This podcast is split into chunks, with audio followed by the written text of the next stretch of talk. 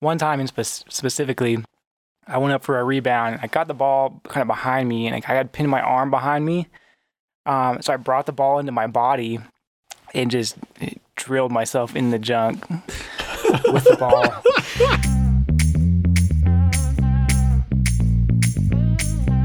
Welcome to Stand Up Pedal Action. Well, welcome to Supa, everyone. Happy Thanksgiving. Uh, this may not be the day that you're consuming ridiculous amounts of turkey uh, today as you're listening, but that's the day that this will be airing. Normally, we have guests on the show, whether they be pros or locals from the community. But today, on this episode of Stand Up Pedal Action, we're just keeping it family. It's just going to be Josh, myself, and Samson finally on the microphone. Anybody who's been on the show uh, knows Samson. Those of you who have not been on the show yet, who are just listening, you don't know Samson, but we have Samson on the mic today here in the studio. Yes, indeed. Uh, Samson, how are you feeling today? I'm feeling pretty good. How how has this show been for you? these few months of listening to these illustrious guests that we've had on the program? Staring deeply into their eyes. Uh, mostly I just sit and listen. Don't have a lot to say, really. My facial expression says it all. Yeah. How would you describe that expression for those who can't see it? Vacant. Bulged eyes. so, uh, do you have anything to say about the state of the bike industry right now? Yeah, I think the the e-bikes I see out there are pretty interesting. Yeah. I don't know if you guys consider those real bikes or or not, but uh, the people on them usually are are not people that you would necessarily see out like doing the kind of stuff you guys do. What are the kind of things you think we do? I've only ever seen you ride in the driveway, so I don't know. but you say you go out and We just disappear for hours on Yeah. end and then show back up and we're all sweaty. yep. So for all I know, you just go around the corner and dump a water bottle on your head. So, what questions do you have for us about biking? Since you've been a part of the show, waiting patiently, staring into the eyes of our guests. Well, me being a large plush pink thing without bones, I've always wondered how a bike seat feels to the human behind, especially the ones with no padding. You have like a a pelvic callus. Or how's that? How's that work? Are we talking about the humans without padding? Or or the seats without padding? The, the seats without padding, because the humans without padding, they're usually the ones on the e-bikes. No, they're the ones with the padding. Yeah, my mistake. E-bikers have more of the padding usually. Yeah. Oh. You know, we say this is a podcast about mountain biking and type 2 fun, the fun that is appreciated after the fact.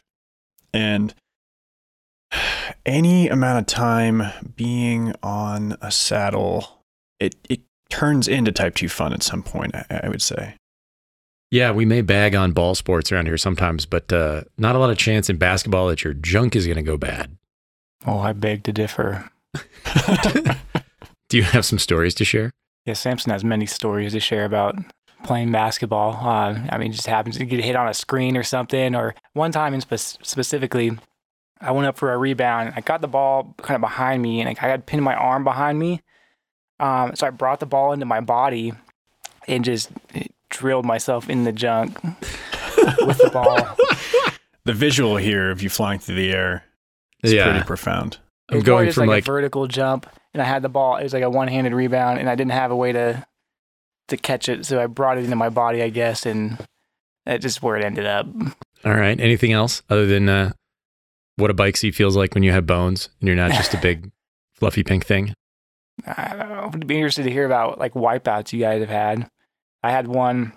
I think the last time I jumped on a mountain bike, like in high school, um, it was my friend's bike. It was just like after church, we were just hanging out, and we hit this jump in this like vacant lot, and he was hitting it just fine and going over it, and then I went for a shot and I hit it as hard as I could, and the la- the inside part of the landing caught my back tire. I just went over the handlebars twisted the handlebars so they were like parallel with the front wheel. Just did a face plant in the dirt. Um, it was all scraped up. I still have a scar on my my hip and my left butt cheek from that. So I don't know if you guys have epic stories about that, but those are always fun. I feel like Josh, you don't have too many really great wreck stories. Oddly enough, knocking on wood here, I've had probably likely a concussion or two different points. My worst wreck was actually in Moab on Gold Bar Rim Trail. I was feeling really like overconfident and just pretty relaxed and I I took a drop without enough speed at the last second. Like I made the decision to take it instead of do the the workaround. And I tried to throw my weight back really far in order to compensate so I didn't land on my nose. And I put my left thigh like on on the tire, the rear tire, and when the bike landed, I was still back there. And so the it was a full suspension bike, and the compression of the rear basically scissored my thigh between the seat post and the tire, and then bucked me off to the side. and I landed straight on my back after smacking my helmet. Um, thankfully, I was wearing an Evoc spine protection backpack. It was great, Mhm. uh, but then I couldn't. I couldn't move my leg. it was like the ultimate dead leg, and I wasn't sure if something was broken. I had, didn't feel a snap or anything, but I couldn't move my leg, and sensation wasn't coming back, so I didn't know what was happening. I finally like was able to hop up and hobble, and anytime I tried to straighten my leg or pedal, it would seize. My whole hamstring would just seize and make it very, very difficult to do any kind of movement. And that continued for uh, a few weeks, actually. I hobbled slash coasted slash tried to scooter my bike off of that trail and then Which is not the easiest trail to a get back couple from. weeks to get off the trail. couple yes. Uh no it was a long it was a long day getting out of there. There was a lot of hiking a lot of rolling. Um but yes i i wasn't able to walk right for several weeks after that. That's probably the worst one. I'd say i still think the most painful like immediate wreck was in ute valley coming down nachos. I was not doing the drops i did the little little switch back through the narrow rocks and I lost my balance and slow speed tipped over to the left and smacked my ear on one of those sandstone rocks. wow, that was excruciating. My your, ear. Your ear. yes, just full on, all my weight, smacking right on the ear. That was painful. Now you may be thinking that I have a terrible pain tolerance, and uh, that might be possible. I don't know. Ears hurt. There's a reason that our moms use them as leverage. No, it's actually funny you say that because after some period of mountain biking, I thought my pain tolerance had gotten way higher because I was doing this is back in the day when I was riding clipless originally and I had them really loose. So you would slip a foot out and then send that little that little ice cream scoop of a front end of an SPD clip right into your shin. and uh, if I got to where it was, it didn't feel like it was hurting as bad. And I thought it was because I was suddenly bigger and burlier. And then I, I don't know what it was doing. I like smacked my arm at work on something. It, it was like the most painful thing I could imagine. And that's when I realized that no, I wasn't actually any more of a badass. I had just deadened the front of my shins. the rest of me was still very susceptible to pain. Just killed off some of your nerve endings there. Yeah, right down the front. Samson, have you had any pretty wild wrecks? Um, so when I was a little kid, I rode. We were riding our bikes. My mom was like walking with us, and I rode my bike straight into a curb. The handlebars came up and hit me in the face. and knocked both of my front teeth out. They were just the baby teeth, thankfully. But I mean, it was just like boom, right in the right in the front of the face. So it was lots of blood. I was panicked because there was a car coming, and I thought I was going to get hit by the car, but um, it was like a half mile away. So it was just you live and learn, I guess. I once uh, put myself headfirst into my parents' kitchen door um, off of a braking attempt gone bad. we had this garage floor that was polished concrete. So my brother and I would ride out into the street and then up the driveway, and you would come flying into the garage as fast as you could. And I would try to like jam on the old pedal brakes and slide the back tire around. This was great because you can, you know, just do a little slide out in the garage and feel super cool when you're single digit aged. well, that was fine until one day I, I started getting like realizing that if I put my foot all the way at the top of, you know, the 12 o'clock position, I got more braking power so I could go faster.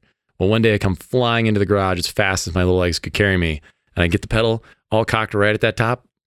And then when I jammed down, it went forward instead of back. So no braking, a little acceleration, and I just went flying straight into the steps at the back of the garage and then head first right into the door. Just boom. I just crumpled on the steps, just laying there. And all I remember is my mom like walking over and opening the door and asking me what happened. And I gave some, you know, explanation. So I'm like, oh, I just ran into the door. I was trying to ride my bike in the garage. And she just said, okay, fine. And then just closed the door and walked away. Uh, Samson, any other um, any other feedback, interesting things that you've observed? Um, well, mostly I only get to observe things when I'm at this table, when you guys are at this table, because there's blankets hanging everywhere. I do have to say it gets very cold in here, only wearing a hat. wearing no other clothing except for my Pepto Bismol pink fur. Christmas is coming. Noted. Now, being that we are going to be releasing this episode on Thanksgiving Day, mm-hmm. um, it would be good to dive into a little bit of the things that uh, we've we've been thankful for this past year. It's been, you know, still a little bit rough. Uh, it's no 2020. Yeah, are we going to ask Samson particularly what he's thankful for before we let him go? Yes, yes. Yes, it's no 2020, but 2021 was also a bit of a doozy. What uh, what kind of things are you thankful for this past year? This chair is pretty comfortable. It's good. You do spend a lot of time sitting in it. Yeah, it's true. Yeah, I wish you guys would kind of pick me up, you know, exercise my joints a little more. You have help, joints? Help me with my mobility. Noted. You've never voiced these things before. No one's ever asked. Touche. Touche. All right, Samson, thanks so much for being on the show. well, Jason. Yeah. Josh, hello. hello. What kind of things are you thankful for from this past year? Oh my gosh. Um, I mean, it, it sounds cheesy and silly to say, but I am very thankful for the people that have opened up on this show that have helped us with this effort of Supa, because this a year ago was just a crazy, stupid idea that you mostly had and were trying to badger me into of like, dude, we should do this podcast. And it has become a much bigger part of this year than I expected. And it's been phenomenal. Um, I feel like we're just at the beginning of this little journey, but I'm really excited to see what this podcast can become and what kind of connections that can come from it.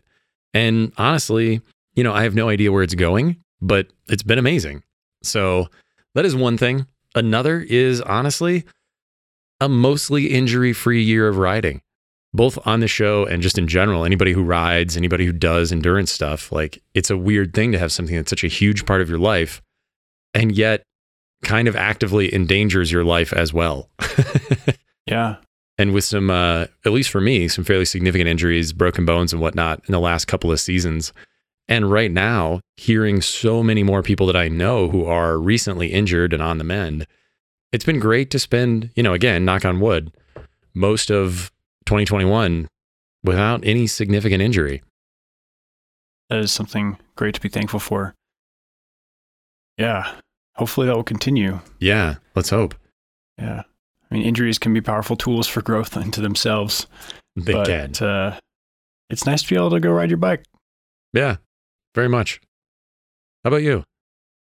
Yeah, I, I, mean, you you touched on two that I'm also very thankful for. Um, this podcast, it was it was kind of just a pipe dream that it was developing over uh, really a couple of years, and the the passion that I have behind it, it's always always going to be most centralized over the community hmm and drawing people in, getting to know other people, relationships, connection. The people make whatever you're doing, like they make or break it. and we have had some really fun people on the podcast so far, and a lot of people in the extended community um, encouraging us in cool ways and giving us ideas and just having fun listening to episodes. And I hope that that will continue to grow. and we'll be able to be a, a really positive impact in drawing the community together. I think I think we've already done some in that area, and it's been really fun to be a part of. Yeah, definitely. I mean, I'm just blown away getting to sit here in a studio and hear about people's journeys and lives and the things that they really value and help them come alive in different ways. That's something that I will I will always be super passionate about, and it's such a privilege and honor to be in this position. Yeah. And it one of the things that it's highlighted for me is and this unfortunately goes without saying because it should be said that we get to play in an unbelievable environment in a sport that is honestly astoundingly expensive and the amount of privilege and money and good fortune and the investment of other people that it takes for anybody to really engage in mountain biking is immense. And you know, just this morning before we recorded this, we were talking with the guys from Twisted Spoke, and uh, you all will be hearing that next week. And Wen made a really great point that we don't stop often enough to really take in the wonder of what the natural world offers us here in Colorado and the, just the wonder of cycling, being out, being able to ride on these incredible bikes in fantastic locations. Yeah, it is a true gift. And it's a gift that I feel like very few people are really handed in life. Mhm. Um, you know, there are those that have been through a lot of adversity and have ended up here, and there are those that kind of were just born into, you know, pretty chill, chill lives and have chosen this as a passion. And there's nothing wrong with any of our experiences, but I think it is really important to remember that there are those that have not had the opportunity to have these experiences. Yeah. And there's a lot to highlight, especially if we start looking globally. There's a lot to highlight. There's a lot of pain and suffering, real pain and suffering, not just type 2 fun Mhm. in the world. And if there's any way that you know we can help to alleviate some of that and bring some encouragement and joy to the world around us, that is something that I hope to do with every fiber of my being. Yeah. I just I I'm so grateful that we get to do this right now with bikes. And I wonder what turns it'll take in the future, but you know, we're along for the ride for sure. Yeah, no joke.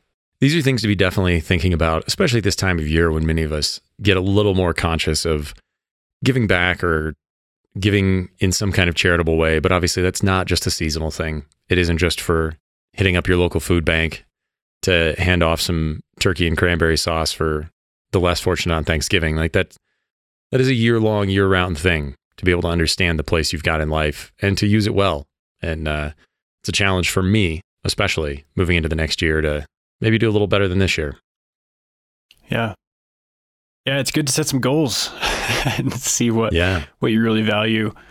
Um, yeah, this this these past two years, I mean, in the midst of COVID, that has been pretty immense trial for for a lot of us. I know, but it's highlighted a lot of tensions in our world, uh, in our relationships, as people have different opinions about everything, and everything is becoming politicized, and you know, we're just such at odds with one another in ways that I haven't really experienced hmm and it makes the world that much brighter when you do have really positive interactions when you're able to you know step aside and really listen to someone and try to bring peace to a situation that might be very challenging for them. All the more reason I'm excited that more and more people have picked up cycling over the last couple of years for all the reasons of getting away from the nonsense, getting out into nature, taking some time and space out in the natural world. And that's something that I'm really excited about. Like the number of new riders that have moved into all levels of cycling over the last couple of years is one bright spot out of a lot of not so very exciting developments over the last couple of years.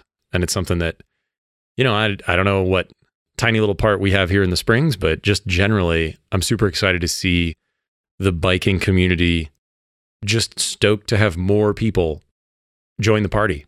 And hopefully, many of those people will become lifelong riders and not just people who decided to start biking around during lockdown. Yeah. Yeah. There's been some really cool growth in the midst of pandemic. Yeah. I, I hope that that continues and that the pandemic does not. yeah. So, speaking of darkness, let's talk about the fact that it's winter and we're about to go into the season where many people put the bike down only to pick it up back at the first warm day in the spring and feel like they have no legs and nothing's going on. And oh man, I can't even remember how to ride this thing. That's not really the case for most of the guests we've had on the show. And it's not the case for you and I. So let's talk about that for a second. You, Josh, especially among the two of us, have more experience than I do, even in riding through the cold and the dark of long winter nights. Where did that start for you? Well, I so I'm a nurse, Mhm. and if anyone knows anything about nursing, uh, the place that you start typically, you get out of school, and no matter what department you start in um, or what facility, you often end up on the night shift. It's just it's kind of a rite of passage to some extent, and some people end up loving it. Uh, that still confuses me. um, there's a certain beauty to working night shift, uh, especially for an introvert, which I definitely feel myself to be. You have a lot of solitude and a lot of time at night when people are not around to, you know, you can give it to positive things, you give it negative things, you can spool or you can try to soak up the the joy in that peace. Mhm. Um, so some of the things that I tried to do in the midst of that, it was it was just over a year that I was full time on night shift, and yeah, the first few months I was able to switch back and forth and try to find a little bit of rhythm, um, and still try to live my day life. But as I got into the last few months, I had just given up and I'd gotten pretty bitter because it took so much energy to flip schedules that I just essentially went fully nocturnal unless I had something I needed to be awake for. Mhm. But then I was never fully awake because my body just wasn't resting well. Um, and, you know, talking about circadian rhythm and daylight cycles, like it has a real effect on your body Yeah. and your alertness. And you just kind of feel like you're always in a fog. And again, some people can handle it better. Um, I was not doing well and had gone fully nocturnal to the point where I just, you know, I would wake up at three, four, five in the afternoon and I would be up until seven, eight, nine in the morning and sleep. Oh my gosh, that sounds terrible. Yeah, yeah. And for the most part, it was very difficult. But the silver linings were that I had tons of time when there wasn't any social pressure. hmm People aren't awake during that time. You can't go to appointments or visit businesses or do errands, like none of that. Yeah. Like, We have a couple 24 hour grocery stores, and I would be there at like 2 a.m. all the time. Yeah. doing my shopping when everyone's stocking the shelves. And there's a certain piece to that.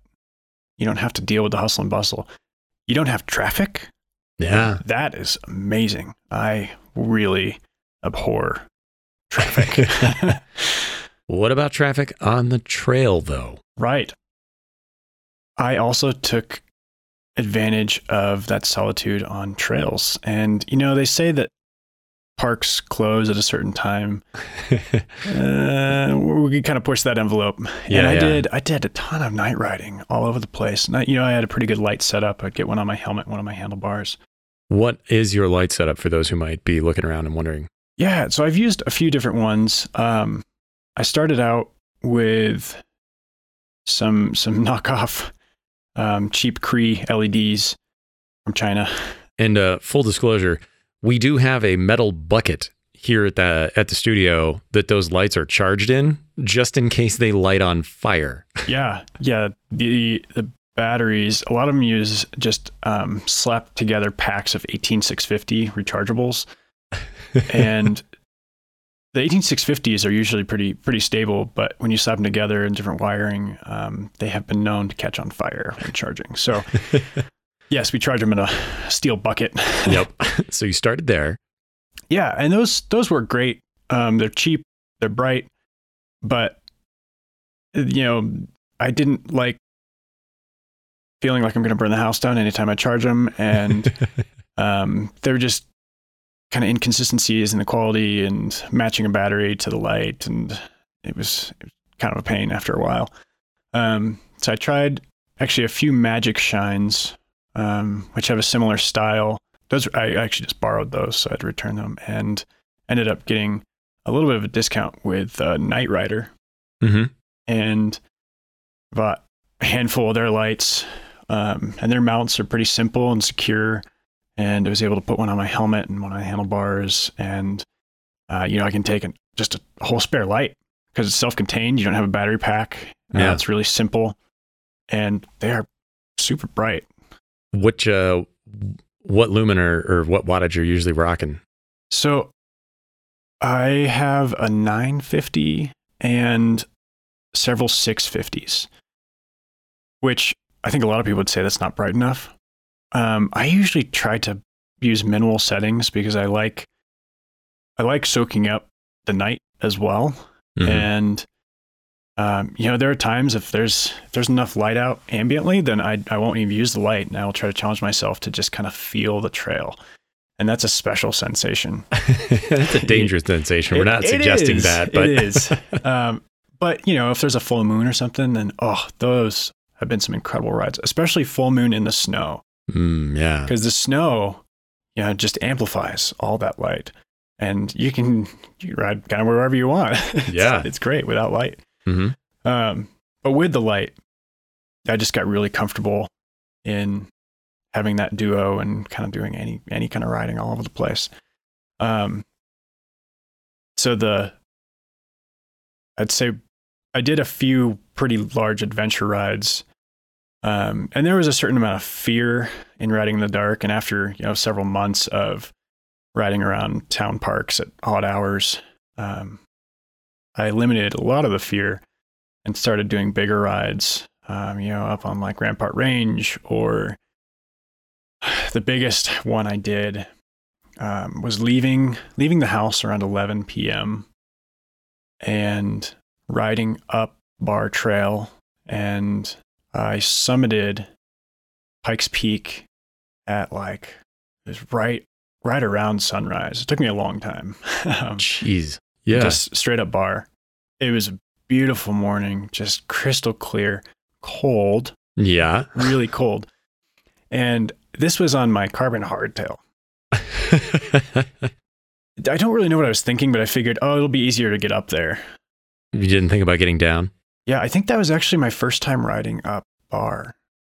I'd done Barr a bunch because Mhm. I've done the Pikes Peak ascent several times and then just hiked it several times. Um, so I knew the trail and I, I wasn't afraid of getting lost at all. But yeah, I, I wanted to get to the summit and then I thought I could maybe ride down on the hardtail, but I was I was so tired. I'd been up for most of the day doing errands and different things, so I'd worked the night before, been up most of the day, and Yeah, then went on this ride. So I had not slept in I don't know how long. And before I reach the summit, that I'm, I'm not coming back down this trail. I, I have to just take the road down. hmm It's fine. I got the sunrise. Like it was a really cool experience. Yeah. I might be one of the, the only people to ever ride my bike slash push my bike up Pikes Peak and then ride the highway down. yeah, that's, you're doing it wrong if Yeah, you do yeah. that most of the time. yeah, I wish I'd made a Strava segment. You'd still have the KOM out of one people. Oh man. um, but I got to the top and you know it was freezing and I figured I'm just gonna cruise Mhm. and I'll, I'll freeze on the way down, but it'll be over fairly quick. And the highway was closed because Oh, it was during the summer. Uh, it was one of the Pikes Peak International Hill Climb practice days. And I, I didn't even think about that. So this is a motor race that goes up Pikes Peak every year. And they, they have Yeah. a couple weeks leading up to the race where, you know, the early morning hours are blocked off for practice runs. And they'll do like three sections of highway. Yeah. Um, and yeah, that day it was, it was the middle section. Um, so there were a couple people that came up to the top, but it was all shut down. They wouldn't let me go down the highway. And What did you do? the summit house wasn't open either. yeah. And so there were a couple little windbreaks up there. And I just huddled with like my wind jacket. And I think I had um, like a fleece melanzana or something. And I just kind of huddled in the corner for a couple hours and tried to close my eyes. And I was tired enough that I actually fell asleep for a little bit, freezing. Yeah. And then when they, they finished up practice, I just followed, followed the cars down. Um, Dang. yeah. Yeah. So that was, that was rough. And I got home and went to sleep. Yeah, I had to ride down Highway 24, totally sleep deprived. That was a little scary. Yeah, so night riding, it's it's something that I think intimidates a lot of people, and yet it can be a beautiful escape. Um, solitude is is precious in this busy world we live in all the time. yeah. Um, you may run into a few rabbits. They are very nocturnal, it turns out, Yeah. especially in the early morning hours. Man, Mhm. hundreds, hundreds of rabbits all over every trail, any trail I was on. Did you ever hit one? Almost. Did you ever have to bunny hop? I did. I did bunny hop a rabbit on the Falcon Trail. yes. I was so proud of it. I named my Strava ride something like bunny hopping rabbits, something. It was profound. Yeah, yeah. Deep. Truly. Uh, What uh, what advice would you give to anybody who is looking ahead at the training calendar and deciding that maybe this is the year they make the jump into being prepared for the dark and the cold, and they're just going to keep riding outdoors all year? Yeah. I, I mean, we know a lot of people who, who do that kind of thing. Uh, yeah, so those are two two different aspects um, that you know a wise man once said there's no bad weather there's only bad gear yeah, yeah, uh, poor poor preparation and we live in a day and age where equipment technology is on a whole new level Mhm. and you know you with the right equipment and the right layering the right knowledge you can kind of just keep riding in most any circumstances uh, now there are definitely outliers but it's it's amazing what you can accomplish that you may not have initially perceived possible Yeah. um, so and we talked about the light aspect really i think one on your handlebars one on your helmet and then a tail light Mhm. um, just something that flashes red light, uh, especially when you're on the roads. Less important on the trails, but if you're ever even like on a road or a paved path, working your way to trails. And that's a, a good reminder because any number of us might think, oh, well, I'm driving to the trailhead. I'm just going to be on trail for this whole ride. But things go wrong. And sometimes you find that a road is the fastest way home. Better to be prepared and have a light with you than to suddenly be out in the dark with nothing. I, I become very acutely aware of how hard it is to see cyclists when they don't have a tail light. Yeah. when I'm driving around, and you know, you, even if they have a front light, you don't often notice what that is. It's just kind of like dim off to the side. If you're not looking right at it, Mhm. um, it can be really easy to miss these cyclists. So please bring a tail light. Use Yeah, a tail light. Absolutely. Um, it makes a world of difference, and actually, I feel like is oftentimes safer at night riding with a good tail light. Um, I've done some night road riding, and man, people see me from anywhere because they have that super bright LED flashing light. Yeah. So yeah, you're much much more visible to some extent Yeah. um, than you are during the day, even. But still, it's a great thing to have. So lights, that's somewhat covered. There are a lot of good brands out there. Um, I know uh, MTBR.com, I think it is, Mhm. has tons of different articles and forums about who has the best lights and why they like them. Um, I've really liked NiteRider, but there are tons of options out there. And as far as weather preparation, um, that there are layers to this. uh oh, huh. um, we should really uh, jump back to Jake Eisenbrei. He's the expert for Oh, Southern yeah. Canada. Um, yeah. But Hey. I I know it really pays to be prepared and have foreknowledge of what the weather's going to be like. Um, I've commuted to work through all sorts of different type of weather, and so I know a little bit of what it's like to ride in temperatures ranging from, you know, hundred to negative eight. I think was the lowest. Right Um, on. That's cold enough. Your uh, your sealant's going to start freezing if you get too much past that. Yeah, yeah. Well, my commuter at that point was just using tubes. Yeah. Okay. Um, but yes, I'd say fingers and toes are the most challenging aspects, and Mhm. and face. Um, but having a good pair of like fleece line or wool lined gloves with some sort of wind shell, either neoprene or wind stopper or whatever, hmm um, that is pretty crucial for cold temps. And then for really cold temps, I'd say below below 15 into that's single digits Fahrenheit. We're talking. Yeah. Yeah. Yeah. Uh, having some sort of pogies, which Yeah. like are the sleeves that you put over your handlebars, those help immensely. Uh, with a nice warm pair of gloves and pogies, it's amazing what you can ride through. Um, and they have those for mountain bike and road bike with the drop bars or gravel bikes, whatever, whatever Mm, kind yeah. of bars you want. They Whatever make pogies kind. for. Yeah. Yeah. Um, I think that's a name brand. So any kind of sleeve over those. There we go. Yeah. Uh, also heated gloves. I got myself a pair of uh, outdoor research heated gloves a couple years ago, and those have a little bit of fleece lining as well as a wind shell. And yeah, for commuting to work, those are incredible. Yeah. because I don't I don't have to have the sleeves. Although the sleeves with the heated gloves in negative temperatures, Clutch. clutch. yeah, I still am pretty comfortable in that.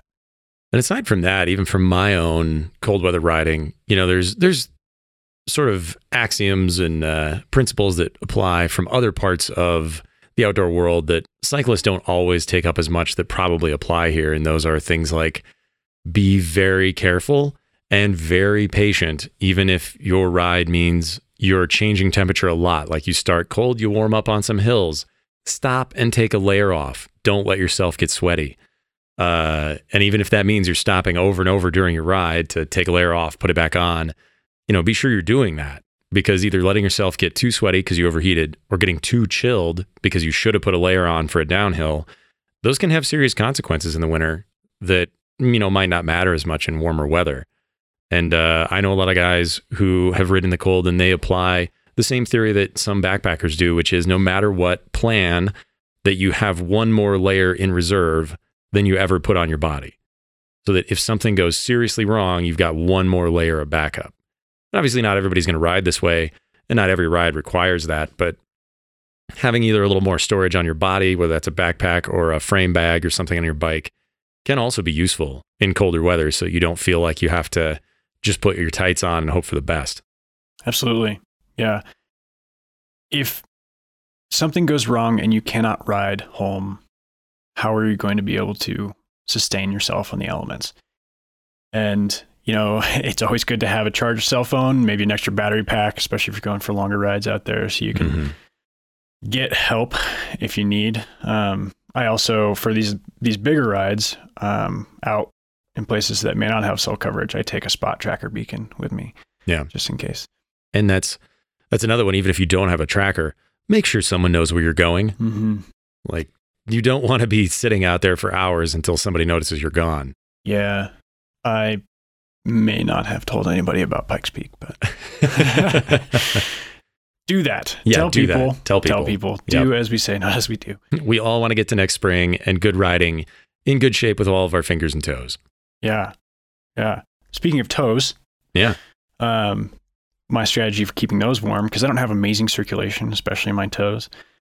Um, I have a pair of they're actually Shimano uh, winter Gore-Tex boots. Yeah. and those definitely help cut the wind and they're pretty warm just by themselves but then uh, a nice pair of wool socks Mhm. um, ski socks work pretty well too i think wool is even a little more warm um, that usually gets me down to single digits pretty well. And then when we get to negative temperatures, I actually got a pair of heated socks. Oh, Yeah, that have like a little heating element through them. Yeah. They're a pain to clean because you have to hand wash them. but yeah, you put little batteries up and they're like knee high essentially. And That sounds amazing. um, yeah, they're they're toasty. So that's a pretty good combo. Um, it's allowed me to do some pretty fairly foolish rides. Um, and then you know layering from the top down beyond that, I always have some sort of like wool cap or um, if it's really cold, I'll do like a full balaclava, like hood and face mask. Yeah. Um, and I'll ride in ski goggles hmm instead of glasses Yep. because you know then you can uh, they're a little better at not fogging and um, you can cover up your entire face essentially And full zip layers better than like half or quarter zip kind of stuff. So you can get them on and off quickly. Anything that you can get on and off with good zippers where you don't have to worry about fumbling around with gloves. Yep. Yep. That's handy uh, and there are a lot of cycling companies that make every layer of apparel that you can imagine at every temperature needed and i i'm a little more uh off the cuff i guess i i don't have a lot of cycling specific equipment uh, not a lot of spandex Yeah. um, when it comes to mountain world, I do, but not so much in the road world. I just tend to layer what I have. I usually have some sort of um, midweight fleece layer uh, on top of, you know, some sort of poly blend shirt or long Mhm. sleeve, and then after the fleece, I'll have some sort of wind shell, and that could be either an insulated wind shell or not. Uh, and on top of that, I will have just a straight wind shell, a really light one. And I usually put that one on, on last if it's really cold, because two wind shells definitely stack. Um, yeah. The effects multiply quickly. yeah. You know, I, I love my Melanzana. Um, You know, they're straight from Leadville and local here in Colorado. And I've had three over the years, and they've served me so well. I'm wearing one right now. Yeah, you Um, actually are. And since they have the hood that you can adjust some, uh, I'll throw that over as it gets colder. Yeah. And like pull it down to where basically I can just see out of it. And that's all. Yeah. Yeah. um, so that's kept me really toasty on a lot of long rides. Um, and then for lower body, you know, we usually some sort of chamois and tights um, or combo, and sometimes even like um, lightweight wind pants on top of that. Mhm. I haven't gotten real intense with insulated layers on the lower body because I feel like my legs are just always warm. Yeah. um, but yeah, there there's so many different things you can add on. Um, there are lots of uh, like fleecy tight materials. Um, Gore-Tex makes a bunch of stuff that you know has windstopper and a gore layer Mhm. um, yeah, you all all sorts of options, and uh, I know the UK actually is a good place to learn about cold winter wet riding. Uh, yeah. and Endura, I believe, is from Mhm. there, and they make some wild, wild full body kits that are basically meant to keep you totally dry in the worst conditions. Yeah. trying to think of other little tricks. Um, Well, one of them, it isn't even so much a trick as just it applies to training, is not going full bore. And for a lot of people, the winter is a great time to be doing a lot of zone one, zone two, just nice, steady pace rides that you might be doing in the pain cave in your garage, but you could be doing outside. in those might mean a lot of longer, smoother miles. You're not going to have the burst of energy of blasting up a hill on a mountain bike, but hey, that's that's perfect for long winter nights with uh once you get your gear dialed in, you can go have some fun under the stars rather than just sit there and watch Netflix. Yeah. Yeah. And, you know, thankfully in Colorado, where we're at, we have the luxury of having sunlight year round. And there's Mhm. there's less of it in the winter, but you know, we're we're kind of known for having those bright, sunny winter days. Yeah. And being able to still get outside, even if it's cold, because it can be sunny and super cold. Um, helps with your mood as well. You know, a lot of people fall victim to the the winter blues or the seasonal affective disorder because Yeah. vitamin D isn't as prevalent. Um, but getting out, you can combat that. Still get some sun, Yeah. as long as you're not totally decked head to toe. Your, your tip of your nose will suck yeah, up yeah, some there you sun. go. there. Got a little bit. Yeah. Um, yeah, you can you can throw some hand warmers in various places. Make it better. Various places. We'll let you just imagine what those might be. uh, but yeah, as Jason mentioned, reining in the pace. I don't believe winter is the best time for setting records. I think it is the best time to rein back and take a breath. I think even a true off season, you, know, you get off your bike for a while. Mhm. Um, you won't hear me say that often, but it can be really beneficial physically and psychologically to just take a few weeks to a month off, maybe do some skiing, Yeah. maybe enjoy the holidays with family. Um, yeah, there, there are a lot of other things in life. There are. Um, I will continue riding my bike year round because it's also my outlet. And uh, some of those of you out there don't know this, but Josh doesn't cross train. he has one sport. Yeah, yeah. I used to run. Maybe I'll do it again someday. it's it's important to do what you can to make this something that you still enjoy. And if it ever becomes more work than enjoyment, I think you really need to uh, reflect on why why Yeah. you're doing it. Uh, and December, January, those are great times to take a step back and start thinking about what your goals and hopes are for life. yeah. Well, you know, as we continue on into this winter season, uh, I think this is a this is a good time, um, well timed holiday, Thanksgiving, Mhm. to you know think about what the year has been for you and start uh, looking towards what the hopes and dreams are for the future, uh, and enjoy the moment.